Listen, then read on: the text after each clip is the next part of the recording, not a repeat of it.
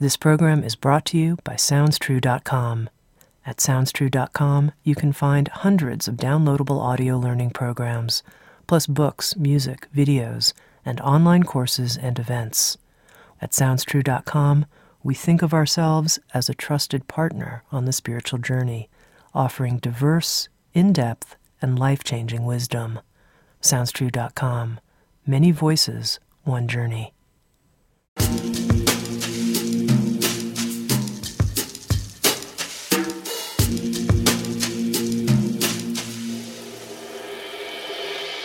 You're listening to Insights at the Edge. Today, my guest is Lama Surya Das. Lama Surya Das is one of the foremost Western Buddhist meditation teachers and scholars, as well as one of the main interpreters of Tibetan Buddhism in the West. He has spent over 45 years studying Zen, Vipassana, Yoga, and Tibetan Buddhism with the great masters of Asia, including the Dalai Lama's own teachers. Lama Surya Das is the founder of the Dzogchen Foundation and the author of many books, including Awakening the Buddha Within and Awakening to the Sacred, as well as a new book from Sounds True, Make Me One with Everything Buddhist Meditations to Awaken from the Illusion of Separation. In this episode of Insights at the Edge, Lama Surya Das and I spoke about what it means to be with it and not against it we also talked about intermeditating in nature, intermeditating with difficult emotional experiences, and even intermeditating with people we could call our enemies. Finally, as a theme running throughout this entire conversation, we talked about what it means not only to let things go, but to let things come, and how when we let things go and let things come, we learn how to let things be. Here's my conversation with Lama Surya Das.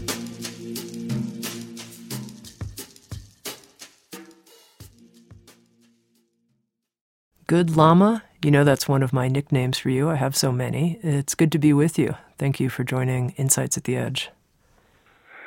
Thank you. And you too, Tami. You've written this new book, Make Me One with Everything Buddhist Meditations to Awaken from the Illusion of Separation. And in it, you write about something you call inter meditation. So let's begin. What do you mean by inter meditation? Well, this work is really about a new phase or newish phase of teaching that I've been doing lately to my students and practices I've been developing for busy people to make everything into woven like a co meditation, an intermeditation, being with whatever it is rather than again it, and moving from I to we, and from meditation to we meditation. So intermeditation, it's like Thich Nhat Hanh's interbeing, recognizing our inseparability with everyone and everything. We could talk technically about the inseparability of self and other we're a subject and object, but just more practically, how we're not sep- as separate as we think or feel, and how happiness or well being or completeness is not just a matter of how we momentarily feel, but an attitude, a fullness, an embracing. And this is the point of this kind of shared meditation, shared spirituality, intermeditation co-meditation, we-ditation, not meditation. And I'm really enjoying this because it's so easy to include our pets. And I know you just lost your beloved dog, Jasmine. Mm-hmm. And you're co-meditating with her right now, and you feel like she's with you and with your partner, and that's so true. And I still feel that with my late parents or my late gurus. But also, intermeditating with nature, let's say, quote, externally, or internally with our own feelings, not rejecting them or being against them, just experiencing them fully and integrating them healthily, and then choosing how, when, and if to respond, what to make of them. So it's really a shared spirituality. It's a opening to oneness. It's a way of making we the new I. Hmm, tell me what you mean by that, making we the new I. That's beautiful. Well, if you were a New Yorker, you would understand that fashion, every, that life is fashion and appearances. As uh, the Mahamudra teachings might agree, everything is mere appearance. So they're always talking about what is the new black, and recently orange was the new black. So now I'm saying we is the new I, and I believe this for our increasingly interconnected and interdependent age, our shrinking globe, our global economy, our intermeshed socioeconomics and information era and our global environmental situation, where we are obviously all in the same boat, and we will rise or fall, sink or swim together. So, from I to we, from selfishness or self help to awakening together, to shared spirituality, to seeing through the illusion of separateness, the tyranny or the cocoon of ego letting down the drawbridge, as Trungpa Rinpoche might say, of the moat surrounding our ego's castle, keep, or bastion, fortress, and letting others in and out, and with every breath. As I've written about in this book, taking Lojong, attitude transformation, so-called mind training, the Tibetan practice of Lojong, or and um, riding the breath as a good practice for exchanging self and others, feeling what others are feeling, resonating with them, empathizing and connecting through Lojong and Tonglen, giving and receiving, breathing in and out, to open up this armor, to cross this moat, to lower the drawbridge, to be more vulnerable, not hypersensitive, but open and vulnerable, as well as fortifying our inner strength. Let's say in principle, or you know, mental strength or mental discipline as well, not just mind but spiritual inner strength. So, LSD, you know, that's one of my other nicknames for you. You mentioned briefly the Lojong, and I think a lot of our listeners may not be familiar with that. Tell them what you mean by that. Um, Lojong, as I said, is a Tibetan practice of mind training or attitude transformation, spiritual refinement, Lojong. And it, it's a way of reducing selfishness, of transforming our selfish, you know, attitude, our childish, teen independence, or self-seeking, or self-help mentality into more universal responsibility, as the Dalai Lama would call it, bodhicitta, as the Buddhists call it, caring for all as if they're ourselves. So this is the attitude transformation of opening to a more, a bigger view, opening our hearts and minds, inclusive, not exclusive, less selfish, less self-help, and more helpful, generous, altruistic, and compassionate. So that's the Lojong practice. It's a Tibetan, it's a Mahayana Buddhist or universal vehicle, big vehicle, big path kind of way of thinking, not just thinking about one's own happy, individual happiness or retirement or momentary feelings, but of others, including others as well, our mates, our families, our colleagues, and of course, by extension, our neighbors in our neighborhood, our town, our community, our environment, our world, and all beings, not just human beings, if we're widening out the view of this Mahayana Buddhist vision and this Lojong practice of attitude transformation, of mind training, heart mind training, or bodhicitta training. Now, let's say somebody's listening, and of course they're with you in principle, but let's say it's somebody who doesn't always feel competent empathizing with other people, but they want to. What would you suggest? Well, that's exactly why I've written this book and why I'm developing these teachings and original kind of fresh ways of intermeditating and co-meditating, Tami, because it's kind of for co-meditations for busy people and intermeditation for people who think they can't concentrate, be quiet, and meditate. It doesn't take very long to breathe in and breathe out, or breathe in and breathe out together, or practice eye gazing with another, with a partner, or to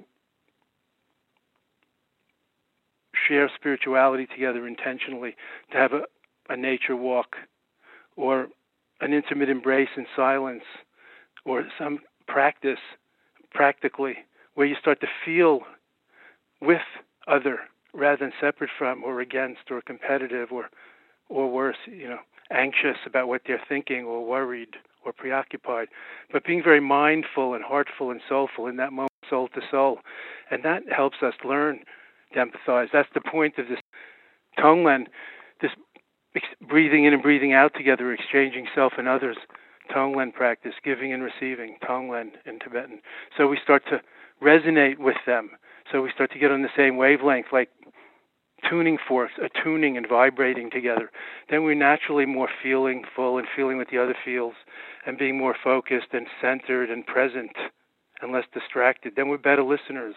Then we're more tuned in together with the quote other. And I'm saying the other in quotes because the other isn't always a person.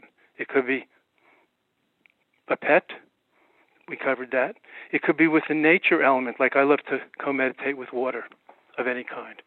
I naturally still and centered and uh, non moving but flowing. And some people like the fire element or the earth element. So, with nature, this is the essence of a natural organic meditation or co meditation with nature, nature mysticism, very practical backyard, nature merging. And this is not our usual idea of meditating, where people think of closing their eyes and trying to concentrate and not think, which of course is not the point. Meditation is about awareness of thoughts and feelings and perceptions, not eradicating them, but being more aware, mindful, and wise about them. So, in this sense, I feel it's very important for us in these days where people are busy, where we're in a secular age, where people are not necessarily interested in the religious framework, to be able to, as the great Tibetan Kagyu master, the Gyalwang Drukpa says, everything must be meditated. In other words, not meditated on, but within, within, not separate from. And that's this notion of co-meditation and empathizing, empathy, which is the root of compassion, by the way. By feeling what others feel, we naturally feel closer to helping them, or let's say at least treating others as we would be treated. They're more like we are. We can feel that rather than an unknown or, or something to fear.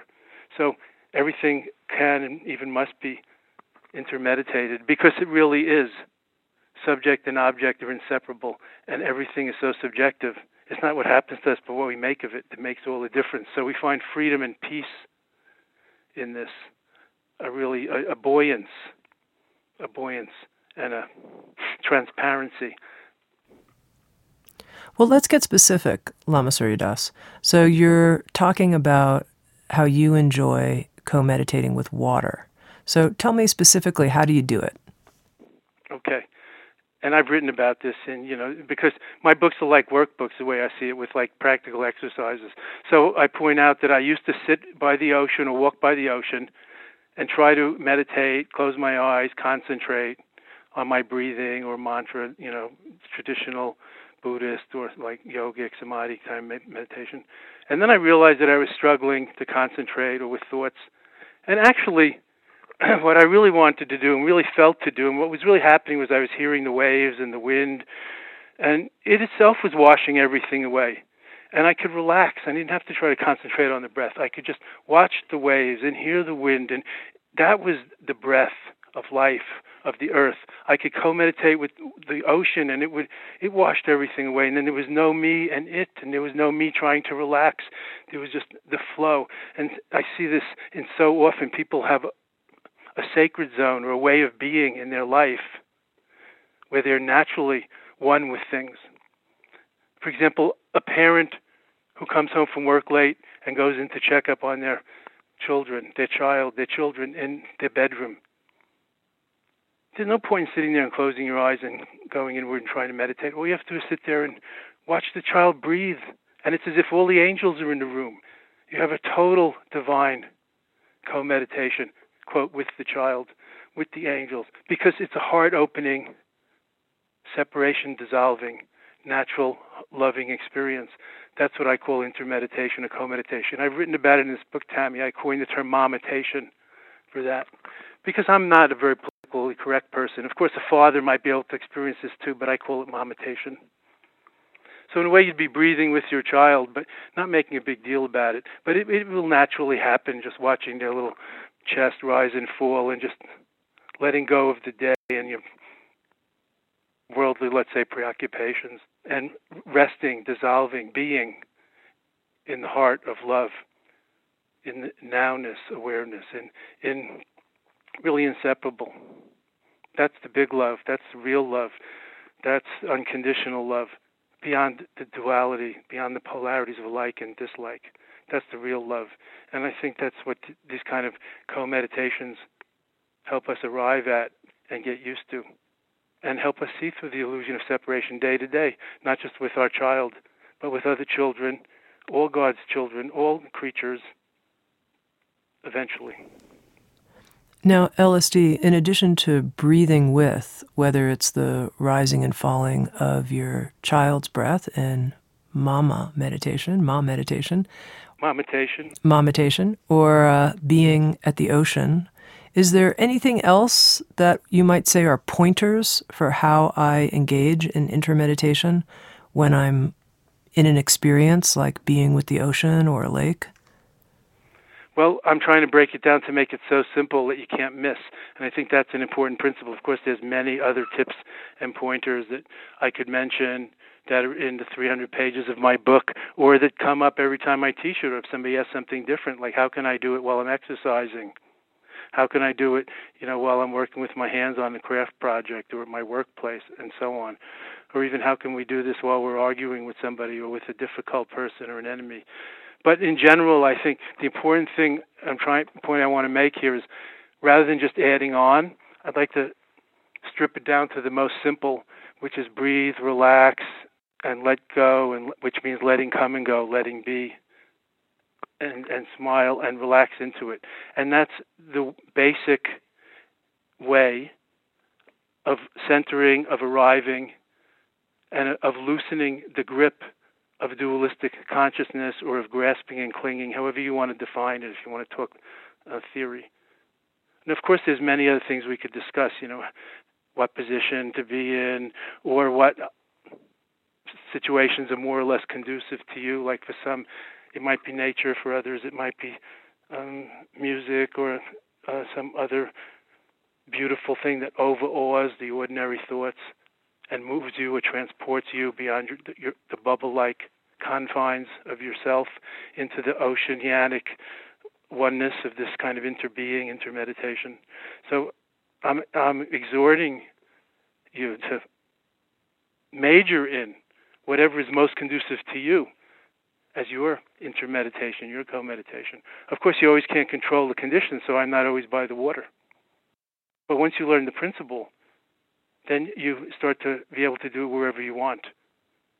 And also, of course, there's a lot of nature is also within us, so we can intermeditate with our feelings, be with them, and inseparable from them, and embracing them rather than again them. Be with it rather than again it. That's the principle of co-meditation. Be with it and in it and experience it fully and letting it be. Letting go, we often hear letting go, but I want to add the point that letting go really means letting things come and go, letting be, and that's a very important point. And this is not overly simplistic, Tami. I don't think so. I could talk to you in Tibetan and Sanskrit about this, about tatai shepa and nowness awareness, and machupa, unfabricated and unaltered, and all the Dzogchen terms. But I'm telling you, it's the carefree openness of this kind of natural meditation or organic non meditation, really, this is the great intermeditation that the masters eventually arrive at. And that's why the masters don't necessarily emphasize, at least in our tradition, the advanced meditations are not about how long you do it or how many prayers you say or what posture you're in or if your eyes are open or closed, but about inseparability and um, a combination of dissolving and totally connecting at the same time. Okay, now you've said several things I want to unpack a little bit. In talking about letting go, you said it's important to let go and let come. And, you know, most of the time when people talk about letting go, they just talk about the dissolving, the letting go. But what does this letting come part of it mean for you? Well, I think that's very so- one sided, one way street of the beginner meditator people think generally letting go means getting rid of. But the, the next thing will arise, whether it's in your mind or from outside or in life. as life is flow, not stasis, not static. So letting go means letting things come and go, means letting be, cultivating equanimity and non attachment and choiceless awareness and being open to whatever comes, like uh, friendly, open, even interested.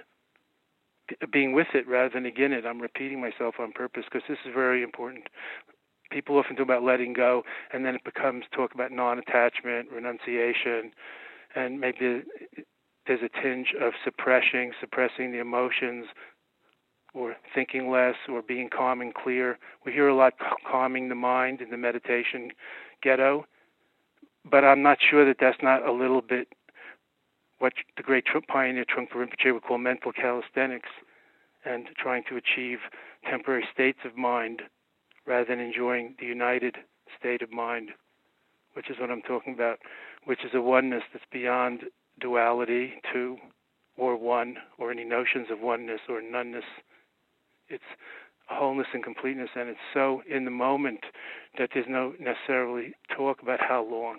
So you let things come and go, that's the great letting be, and then more dissolved or one with or embraced in, embraced by the natural flow, natural meditation. I, have coined it.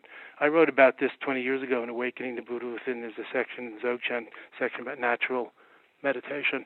And so now I'm putting forward more like practical applications of this in daily life where people can find what does it for oneself or together, like um, spirituality for couples – we could talk about Tantra, that's a hot subject, but we could also just talk about shared spirituality, like shared intimacy and, and, and not knowing who's doing what and dancing as if no one's watching, dancing together as if no one's watching, which may or may not be in bed, just in life, mm-hmm. and making every moment really an I thou, a meaningful connection rather than I it, an object related connection, like what can I get from it or from you. Mm-hmm. But the I thou connection, as Martin Buber called it, seeing the light or the divine in everyone and everything. That's like an inner core of this co meditation or intermeditation, a kind of um, convergitation or a communitation, if we're going to talk about spirituality for couples or shared spirituality beyond even intimate lover partners. You're good at the wordplay, LSD. You got a lot going on here on the wordplay front. You're really good. Well, I'm working on it because I'm getting, you know, I, I, first of all, this is my 13th or 14th book, Tami. Second of all, I've been doing this for a long time, translating and teaching and working on and trying to make it fresh and not keep saying the same things like letting go and loving kindness. Like today there's a new quality that everybody's talking about which is resilience. So of course this is included in what we used to call flexibility or balance or resourcefulness. But it's good to have some uh, new take on things. I really think so it's a very helpful quality so that we're not brittle yeah we're not so fixated resilience is it's very easy to cultivate it through this kind of dissolving like the poet Basho said, and back to my nature meditation theme, we're co-meditating with nature. Basho, the great haiku poet, Zen poet of Japan, famously said, when I write a haiku about a tree, first I look at the tree and I breathe out into the tree and I breathe in out of the tree until I become the tree. Then a haiku gets written. Notice he didn't say, then I write a haiku. Mm-hmm. It's like then haiku writes itself. So I think this is really about the art of living in oneness or in inseparability with everything, every moment. That's the interbeing that Thich Nhat Hanh coined as such mm-hmm. a beautiful way of understanding what we're talking about. Not just oneness, which seems like different than some other things, but even deeper, in Tibetan there's a word called Zangtal, Dzogchen word, which I'm thinking about, which it's like transparent, translucent, interpenetrating, transrealescence is the word that I've coined for this. Inseparability or intermeditation. Now, good Lama, I'm pretty sure that our listeners can follow co meditation when you talk about being at the ocean and breathing and letting the. I, I think they can get that, but let's take yeah. a harder. I know it's a little example. abstract, but I'm also trying to. It's not abstract. I think it's. you. No, I don't think it's actually abstract. I think most people have the experience when they're by the right. Atlantic or the Pacific or some powerful ocean that they can do that. But let's take or a sunset or music or something. Yeah, those are easy though. Sports, exercise. I want to get to something that might be hard, like mm-hmm. now I'm going to experience the inseparability and co meditate with somebody who has recently keyed my car or stolen from me. Right. Or something yes. like that. What's your practice advice in that situation? Yes, that's the hard questions, and we have to get to that. So let's take on an intermediate first, which is not just the beautiful sunset, you know, or the most conducive, or meditating with your angelic, you know, co-meditating and breathing with your angelic child in a quiet room at night, well protected and secure and safe. It's sort of easy. But how about dealing with like grief and difficult feelings, or anger, or the insecure, you know, whatever comes up, anxiety in the moment. So being with it rather than against it, as I've said before, not being against it, embracing it, allowing it, and letting it come and go and being in the next moment. I know this is fairly common meditation instruction, but it's still very, very important. So, not trying to minimize it or not grieve or shorten the grief. That's also manipulative and ego controlling and probably fear based or pleasure seeking, which is one sided. So, co meditating with the feelings, the difficult feelings, could be anger or whatever, could be uh, fear or, or, or death and mortality. And then, having practiced on those difficult yeah. feelings or subjects, then we get to, you know, the classic definition or word would be like the enemy. Okay, let's stay with the, the difficult. That, you know, the one that yeah. pushes your buttons. Let's stay with the difficult feeling for a moment because I think that can be hard for people. Let's stay with pick any difficult emotion, it doesn't matter, and take me through very specifically how I co meditate with this uncomfortable and challenging feeling. Well, first of all, what is it that most, what we all want to do when we feel some pain?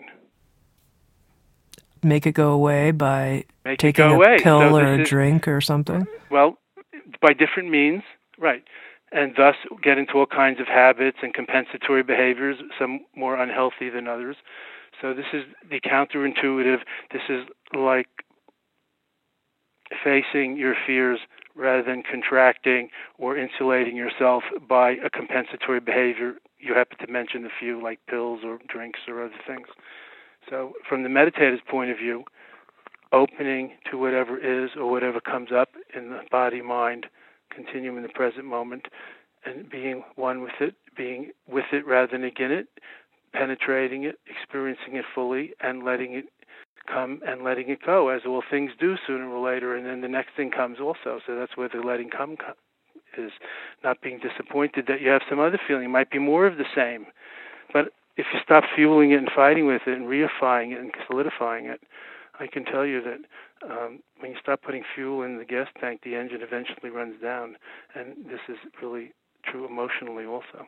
Not that we need to be without emotions. I'm just saying that if we co-meditate with our difficult feelings without trying to get rid of them or avoid them, without reifying them or thinking they're so real that we're afraid of feeling them, they lose a lot of their um, impact or their their harmful you know, they don't make us anxious. They don't make us afraid. We just feel that and and and move and and move on and let it come and go. And that's what I'm talking about, Tami.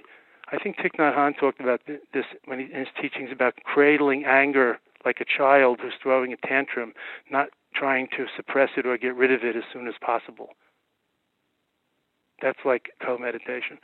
Hugging the child, holding the infant while they're having their tantrum, and having the bigger view, a bigger picture that this too will pass. And I love them and love. I don't like tantrum. I don't like them barfing on my shoulder while I'm holding them, or whatever they're doing. But like love is much bigger than polarities of like and dislike. So that's the co-meditating with tantrum. So if you have your own inner little tantrum, like I practice various kinds of part of the Mahayana mind training, and we've been discussing is compassion, you know, forgiveness, equanimity. So I practice forgiveness and wishing the other well, mudita, wishing them well, rejoicing in their success, even if they're doing it at my expense, kind of a, a defocus on my own uh, reaction, not trying to avoid the difficult feeling. But it's like in the tantric practice of chöd, which I know you're familiar with, putting your, uh, facing the demon, inviting the demons in your own mind and, and ferreting out the, the demons in your closet, looking for, for the boogeyman in the basement of your psyche, rather than locking the door and trying never to go in the basement. That's what we're talking about here. So I hope that's clear in some in some way. In some way. Yeah, I think it is. I mean, I think you're talking about turning towards instead of turning yes, away, right? And then being and with, yeah, openness, and accepting and embracing. Again, co-meditation means being with it rather than again it. I'm going to keep saying that because it's striking, it's different, it's not Buddhist jargon, it's slang, but it's you know, in other words, not trying to get rid of thoughts when you meditate, but being aware of thoughts. That's called co-meditating with thoughts. Mindfulness of thoughts is meditation. Just thinking is not meditation. It doesn't bring the great benefits of meditation. So co-meditating with feelings is med- cultivating meditative awareness and being more feelingful and soulful and through and through, interpenetrating. We're back to that, being more transparent rather than resistant. And then when we get to the difficult person, yeah, let's get to the difficult person. Yeah.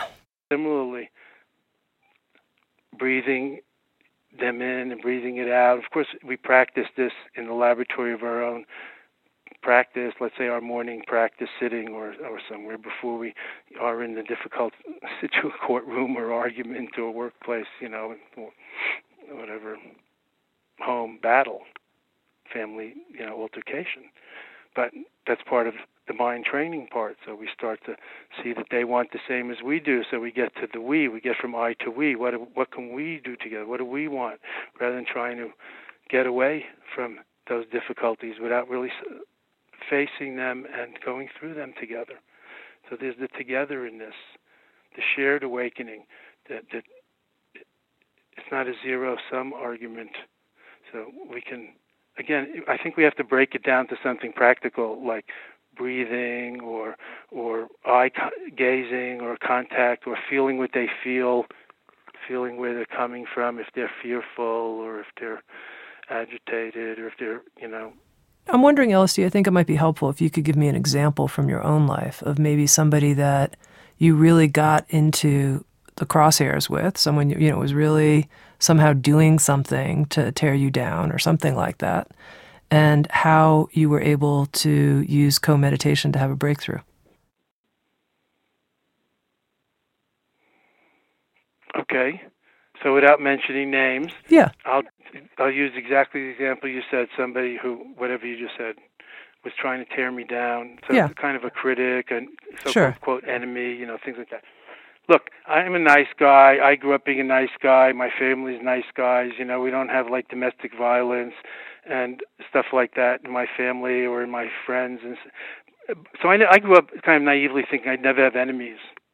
My worst enemies was like the other team on the sports field that we played together every day with, that we were good friends with. Those are my enemies, you know.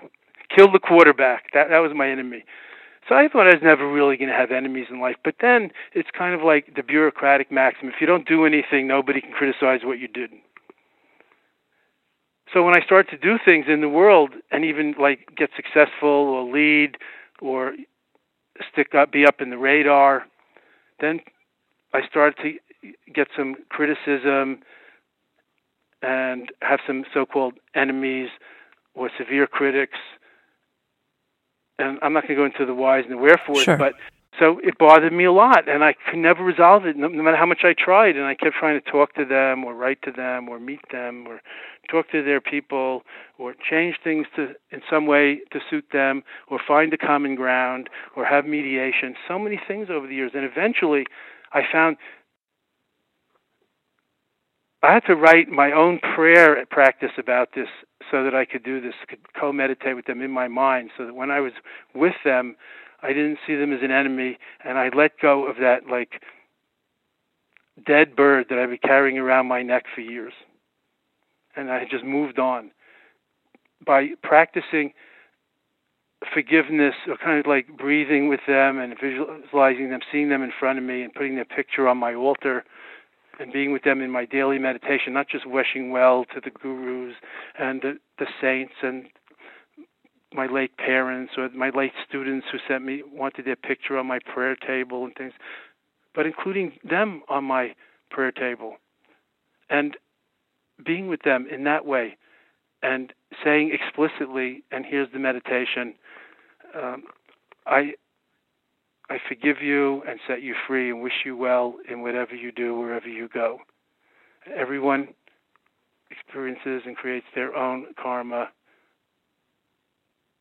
it's not my responsibility whether you're happy or sad or like what I do or don't do. And this had an unbelievable relieving effect on me. And then I started to realize that there was another whole dimension of life that I could experience even when I saw those people, no matter what they said or did. But I had to practice that, kind of co meditating with them with their picture on my altar. Okay, so you have their picture on your altar. That's very powerful. Then tell we me. We call them to mind. I'm just saying yeah. the principle is of co-meditating with yeah. them and getting used to being with them and having a you know more be, being in my best self with them rather than in my reactive to criticism or what I felt like unfair abuse or manipulation when I was with them. And then I was just like, related to them in a totally different way. My best self surged forth. I was used to being my best self, even with them or whatever they said or did. And mm-hmm. that freed me, which is what we're talking about, made me happy and content. And they no longer felt like my enemies, just like critics or like we have different theologies. They're like the, the other people that believe in what they believe in. Okay, be happy. It frees me. So this is how co-meditating with them in my mind and with their picture in front of me helped me let go and let things come and go and feeling the discomforting feelings and not be so reactive to them or wish they weren't there. Just like, oh, hello, old friend, it's a bad weather day. It's the monsoon season again. Look, because, you know, here you are. And within that, I can enjoy the monsoon season of those feelings. Mm-hmm. Okay, LSD. One of the other things you I mentioned. I feel like you're not very satisfied passing, with this. I think I'm fairly satisfied. I mean, I was, you know, I just I, told you is a major thing. I don't yeah. know if I explained it right, but I have a typed prayer practice. I, you know, I even I have it on the visor of my car. When I start to resent those people and think about the people that I hate, who I'm not going to mention, who treated me like that and still do, then it frees me because I have there's like another whole part of me that I can be. I don't have to give in to those thoughts, but I also don't have to get rid of them. It's like I take that with the forgiveness and the wishing them well, and and it's like my Buddha nature surges forward. It's like, of course we wish them well. They're going to die soon. I'm going to die soon. They're you know little little man trying to build empire and feeling competitive with little me. You know, I don't need empire. I'm happy looking at my little pond out the window here. It's like a huge breakthrough. It's a quantum leap, not a little incremental being a better person. So I feel like this kind of practice of being with it rather than against it and really dissolving or merging into everything helps me see through the illusion that we're separate.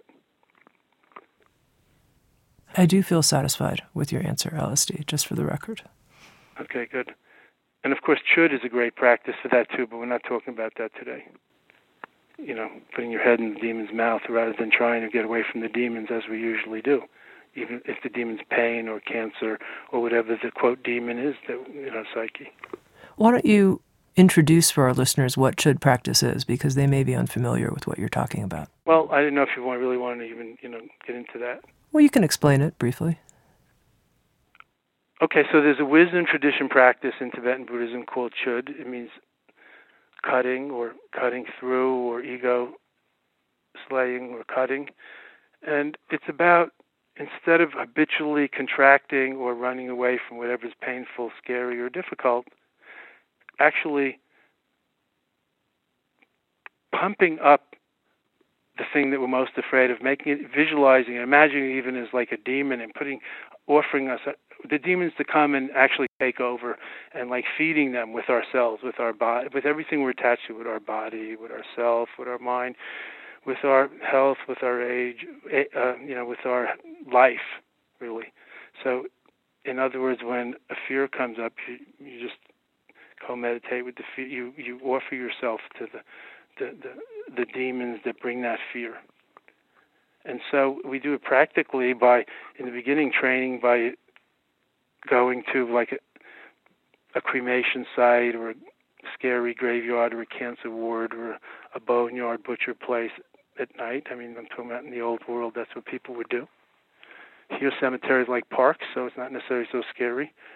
But um, whatever is frightening, the children's cancer ward at the hospital is pretty frightening to some of us. And um, face our fears, and then we see that it's not really as terrifying as we had feared. It's like going in the basement and finding out there's no boogeyman down there, actually, or you know, in the dark. Trying to learn to sleep without a nightlight is part of, could be part of growing up. So in the tantric practice, and this is a wisdom practice, is from the Prajnaparamita tradition, actually, from the female master Machig, the unique mother Machig, Chöd helps us slay or cut through this ego separation between us and what comes up in our mind, like fear. Fear of outer things, fear of death, fear of pain, fear of illness, fear of loss, fear of others, maybe fear of public speaking or fear of being exposed in public or called on to stand up. You know, people have all these kind of fears. People talk about in polls and what their greatest fear is but also fears of the uncomfortable feelings that come up within that we try to avoid with many compensatory habits. So I think we can be more aware in this way and see through the schmutz, the caca that, that, that, that distorts our windscreen, the windshield, and we can actually be more clear and transparent and, and, and see by our own lights where we're going and really see through the shadows and not be afraid of the shadowy side of our psyche. And this is very important from the point of view of uh, many, of us are very, uh, people are very fear based, and a lot of violence comes from fear, as we see today. And I would really like to see a little more of the I don't know who to pick on. How about the young law enforcement guys with big weapons who are killing unarmed teenagers in the streets? A little mindful anger management or dealing with their fears and prejudices and knowing themselves better before they're giving uh, given deadly arms and a hair trigger or hair trigger reactions. So some of this co-meditation helps us to be with the other and be more uh, tolerant or resilient or patient or aware, have some space, create some space between stimulus and response so we don't just have a blind knee jerk reaction, a blind knee jerk, unthinking, habitual reaction. This will go a long way in today's violent uh, climate. And I'm more for mindful anger management, mindful emotional training, and so on. And it relates to what we're talking about going back to traditional practices like chöd or ego cutting. Mm-hmm.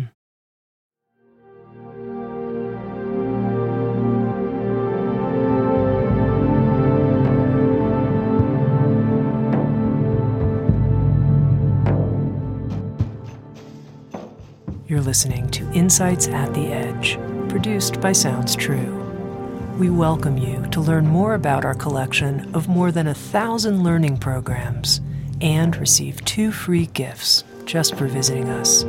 Just go to soundstrue.com backslash free gifts.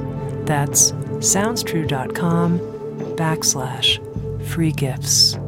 And now, back to Insights at the Edge.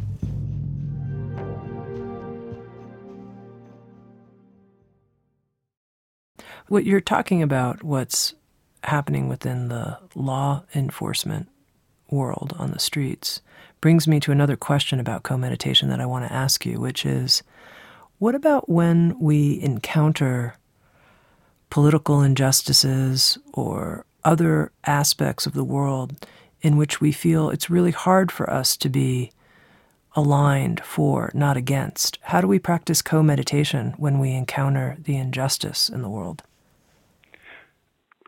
Well, I think that's exactly the point of what we're talking about, Tami. Uh, it's not that we're for injustice; it's it's we're for the we, the we in this, not just the I. So, I grew up in the '60s. I know you're you're a young thing. but I'm a 60s guy, and so we were countercultural and anti-war and so on. But it was a little one-sided. It was sort of like being anti-everything, and then people dropped out because they couldn't entirely change it, and they moved to British Columbia or northern Vermont, and aren't really engaged in the world. But I think there's an alternative to that, and that is, you know, that's the letting. That was the letting go one one way street that I was criticizing before. But the letting come and go means that you let come also your feeling of trying to do something about the injustice, so that we can be more engaged like a bodhisattva and step into the mess and the shit pile and jump into the cesspool of of partisan politics or the materialistic world and swim with our mouth open and swallow the whole ocean whole, like a Zen master would say. And we can really do that, and and not not be for shit, but not be against it either. I mean, shit's a very important part of our life and our body processes. So I think it's it's not just about whether you're against it or for it, but it's a little deeper than that, so that we can actually interbe with injustice and take it on without fear that we can't deal with it or we're afraid of power or we're afraid of, of, of getting hurt or of not being effective, that we can really take it on. So I don't think this is a message of passivity, but it is a pacifist message of non aggression towards whatever arises and embracing it.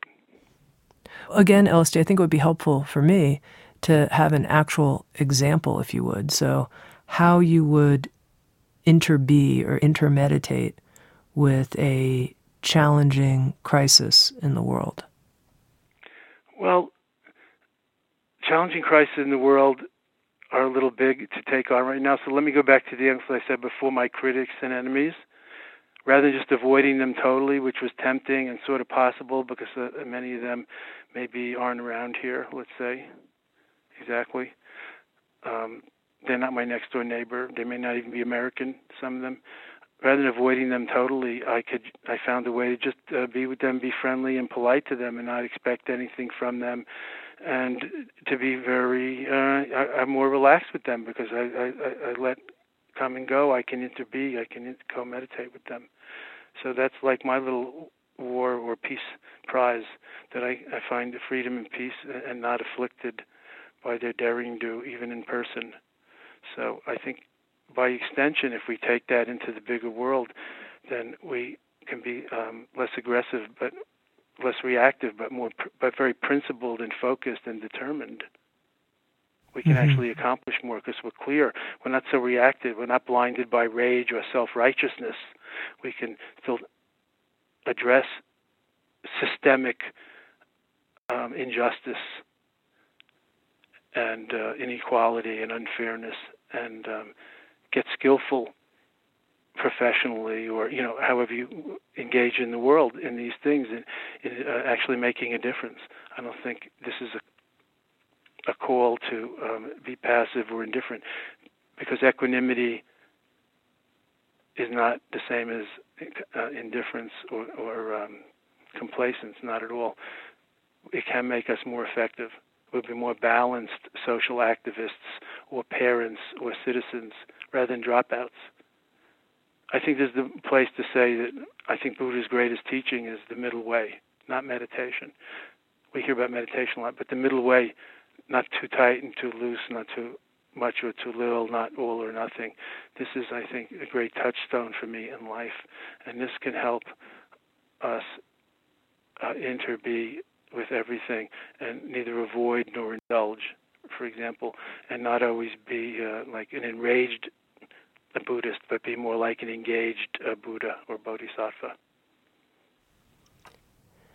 Now, good Lama, at the back of your new book, Make Me One with Everything, you have 28 potent aphorisms for enlightenment. And there are just a couple that I thought would be really good to go over that weren't clear to me, and I thought it would be fabulous to have you explain them. So here's one that I thought was very intriguing, but I didn't fully understand. I think you have to love first and see second. Right. What do you mean by that? Um, I'm thinking. I'm thinking of the context that that appears. So first of all, I've talked in this book quite a bit about this openness, this Mahayana inclusivity, this not get away from it all or try to suppress things. I've talked about intermediate meditating, co-meditating with whatever is as it is, with others, with nature, with feelings. I've talked about Lojong mind and attitude transformation and Tonglen giving and receiving and riding the breath, exchanging self and others. And the principles of that, Tami, which are encoded in the 59 Lojong slogans, I hate to translate it as mind training, so an attitude transformation, I'll keep saying, slogans of Atisha, which comes from uh, 800, 900 years ago in Tibet. So I have my translation of that as Appendix A, I think. And then Appendix B is my own aphorisms. I just wanted to, which I took from the book. One liners. Like, don't let, just let go, let come and go, let be. Or if you're not here now, you won't be there then. Or take a breath, you deserve it. It's not that hard to understand these, but I think it's useful to uh, remember these, like the traditional 59 mind training slogans. What think about one a week, uh, one a day, or put it on an index card or yellow sticky. And that's one of the practices I recommend in the book. Is if you take one of those, like there's all kinds of levels of these slogans, Tami, as you would know. Like my favorite one is always keep an open mind or joyous attitude. This is from a thousand years ago from Atisha. So he's advocating always be upbeat or open and joyous. And I think Trungpa Rinpoche really embodied this. He was always talking about being of good cheer. There are others like don't pass the buck. And there are others that are a little more esoteric, like take your own conscience as guide, not the opinion of others. Uh, not esoteric, a little more profound. So I made uh, also a list of my own. And some of them, like I said, are very easy to understand, but I think they're worth thinking about or picking one or making your own and thinking about it, like whatever is your touchstone. I'd be interested to hear maybe off the record what is Tami Simon's, you know, favorite saying or one liner or quote mantra that she goes to when she needs to take refuge in a moment. Like here's one of mine. Nobody can do it alone. Believe me, I've tried! Exclamation mark. So that's one of my 28. I think in the book it's like 32 bite-sized Buddhas. Yeah. So what's the one again that you? The one that I'm about? curious about is I think you have to love first and see second. Yes, I think what I'm saying is that if we're going to talk about wisdom and compassion, as the Dalai Lama would say, is the essence of Buddhism, or prajnanupaya, again, wisdom and compassion. I think that we we got to prioritize the heart over the mind. The mind is doing fine in these scientific days.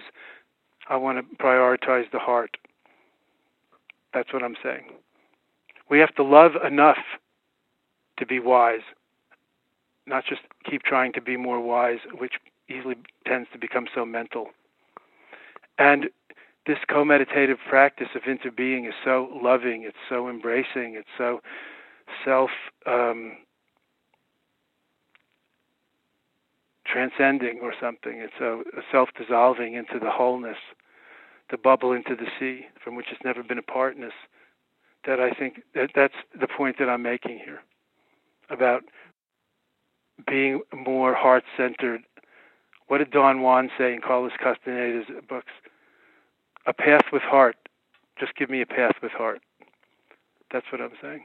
Of course, Buddhism is a wisdom tradition, not so much a faith or a matter of beliefs but give me a path with heart. And I think today I'm going to reiterate in these scientific days, these technological days, where we know so much, but we understand so little, including about ourselves, I'm afraid. This over information era. I think leading with the heart is not a bad thing. But again, balance, the middle way. So, heart and mind, body and soul, wisdom and compassion, the two wings of the bodhisattva bird. So that's what I was thinking about mm-hmm. that one liner or bite sized Buddha. My buddy Ram Dass, who you know well and is such a pioneer and mentor to us all, he's always nagging us Buddhist teachers about being too, so mental, and uh, he's advocating making the journey from the head to the heart. That that's the spiritual path, and uh, I'm all for it. Now, good Lama, I'm sitting here and I'm thinking of what might be really hard for someone to co meditate with. For whatever reason, I'm trying to think of what might be hard instead of what might be easy. And what's occurring to me is that one of the things that might be really hard is to really interbe with oneself when you're feeling really self critical. Yes, good. Really one. down on yourself. And what would be I know it well. What would be your advice in that situation? How to I'll tell you. co-meditate? Yeah. Good question.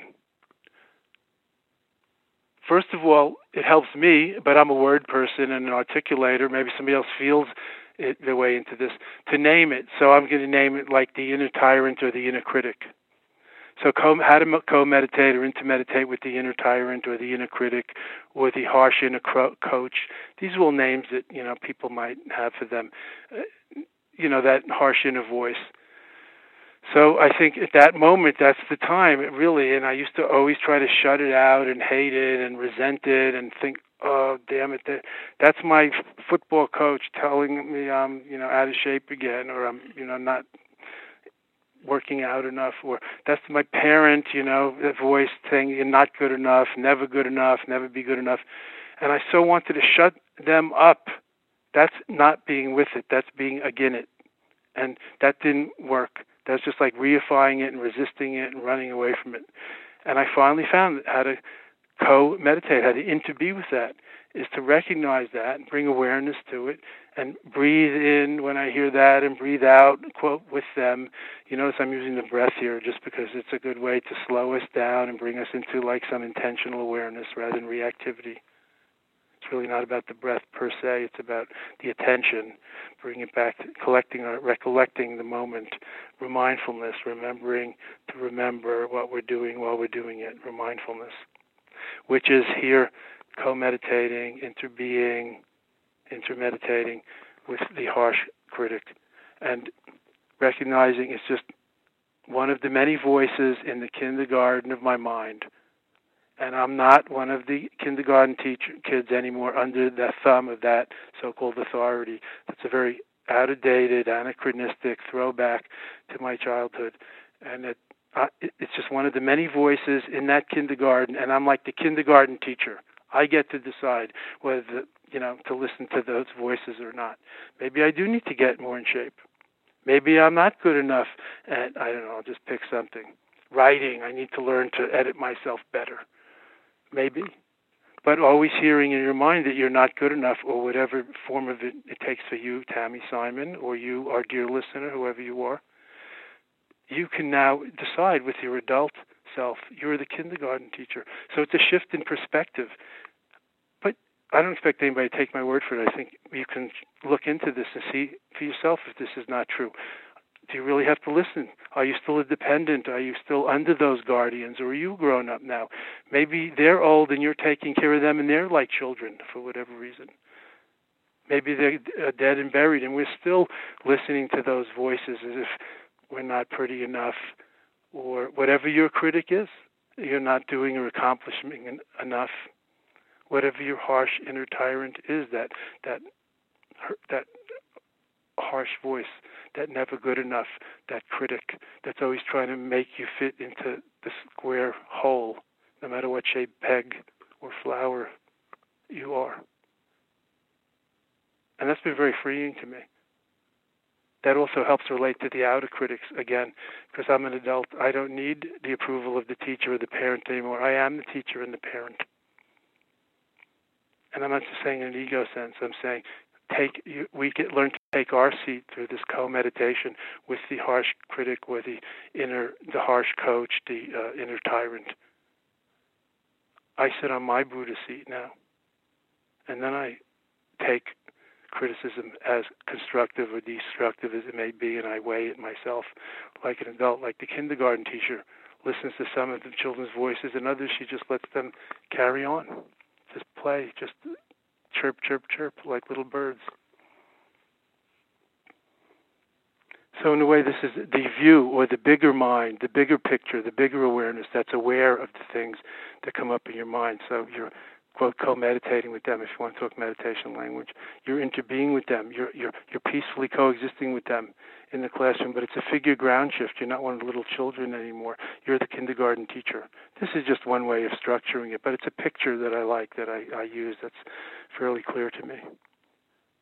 And that's freed me a lot from the inner tyrant and the drivenness. And I wish that for others who suffer similarly, and I know many do, from hearing these harsh voices inside. You can choose now whether to listen to them or not. And I'm not saying you should listen to me. I'm saying when you do look inside, when you turn the searchlight inward, when you bring this kind of introspection and contemplative awareness in, instead of looking outside for what you think you want and need, you have a whole different goal, uh, wealth of natural resources to explore and exploit. And you start to realize that, that your own inner beauty and, and, and mine your own natural resources for change. And you can be responsible and be, make decisions and, ta- and, and, and succeed or fail on your own terms, not others. And rely on one's own conscience or inner truth or inner guru, not on out only on outer authorities, especially outdated ones that we adopted when we were um, two, five, eight, ten years old, which was a long time ago. Good Lama, just to finish our conversation, maybe you could tell me about this title, Make Me One with Everything, and why, as the Delhi Lama, you're particularly qualified to write such a book. Well, the Delhi Lama is a funny joke that my mother uh, called me, but she eventually found out she thought Buddhism was quite kosher. Although at first she didn't quite like that I was abroad for over 20 years in 70s and 80s and away from my family in New York. But um, I begin with the joke, which is quite well known, about the Dalai Lama coming to a hot dog vendor and saying, Make me one with everything. Because I'm talking about in this, obviously, the practice of from separateness, I to we, this co meditation, and so on, as we talked about before. And um, everybody knows that joke. It was in my Awakening the Buddha Within book 20 years ago, and it was on the internet in those days. I didn't make it up, but I added a few other innings, uh, which I'm glad to share with you, Tami, because you're a good old friend and our listeners. So then the Dalai Lama is waiting. The, hot dog guy hands over a hot dog laden with all the trimmings, and the Dalai Lama hands. You know, this is like I'm visualizing New York scene, a Brooklyn Bronx scene, a hot dog vendor on the street, and the Dalai Lama hands over a twenty dollar bill, a sawbuck, as they call it in New York, in Long Island. And then there's a pregnant pause, and the Dalai Lama is looking at the hot dog vendor in his white T-shirt, and the Dalai Lama's in his you know maroon and gold cleric garb. Is it a staring contest? Are they meditating? Has there been some misunderstanding, perhaps? And finally, the Dalai Lama cracks. He gives. He gives in. He says, "Is there no change?" He probably just says, "No change." And the hot dog vendor says, "Change comes from within." so I made that up. That's my joke. And I have a few other extra innings. But what I'm really talking about is spirituality and oneness enlightenment, whatever we call it, this great search for what we need and want, our highest goals and aspirations by whatever name we call it. It doesn't have to be intimidating. We can lighten up while we enlighten up. It's a beautiful, joyous thing. We can make up jokes. We can joke about God, the Pope, the Dalai Lamas, or even worse, about ourselves. We can. We can learn to laugh at ourselves and laugh together. This is so important. I'm sure I've told you this that my girlfriend in the 70s, Tina, or Teensy Das, as we used to call her in my satsang, or Sangha community, she used to call me Serious Das because I was so serious, a student of these things and practitioner. But I'm much less uh, serious, or I'm much younger now. How about that? Take it more lightly. I like and it. You pleasure. you let me call you LSD. I like it. Uh, what choice do I have? You're the man. You're the master. Oh, I like it when you call me the you're man. Most enlightened man I've ever met, Tami. I think you're making my day now, LSD. Flattery will get you everywhere. I told you we started off with this appearances are all as I say sometimes when people are meditating away, you know, I lead 100 day silent retreats, I lead 10 day retreats. We have some serious practice sessions as well as other shorter things. Sometimes I joke with people and, and t- give them the instructions to sit there and try to look as enlightened and as happy as they possibly can because appearances are all. And then people laugh and kind of relax, and uh, which is an important part of really going deeper into this subject not just frivolously, but having deep fun, not just cheap fun. So I think one of the be- great benefits of spiritual life, contemplative practices, and our subject here, meditation, intermeditation, and so on, is it's a great friend with benefits. It's really a delight. It, it, it brings so much buoyance and, and delight. So I love it. I've studied it my whole life, but I'm getting simpler and more, um, I don't know, poetic or or or, or uh, carefree in my old age. So thank God for for the Buddha. That's what I say for Dharma and Sangha. And thank God for the good Lama, the Delhi Lama, Lama Surya Das, LSD. Thank you so much. Thanks for this conversation on your new book, Make Me One with Everything Buddhist Meditations to Awaken from the Illusion of Separation. Always good to talk to you, LSD. Thank you. Thank you very much, Tami. And let me just say, is, is thank God and Buddha for Sounds True and all who sail on it, and you and all of your good works in spreading the, the beautiful uh, good news and the joy of awakening together. It's, it's a beautiful thing. Thank you. And, you know, I've always said that, and I always will. I'm one of your biggest fans for decades. We're in the, you called it not, me- meditation. Not meditation, the weeditation. We're weeditating together. Yes. You and me, we're weeditating. It's all about the weeness, not the penis. SoundsTrue.com. Many voices, one journey. Thanks for listening.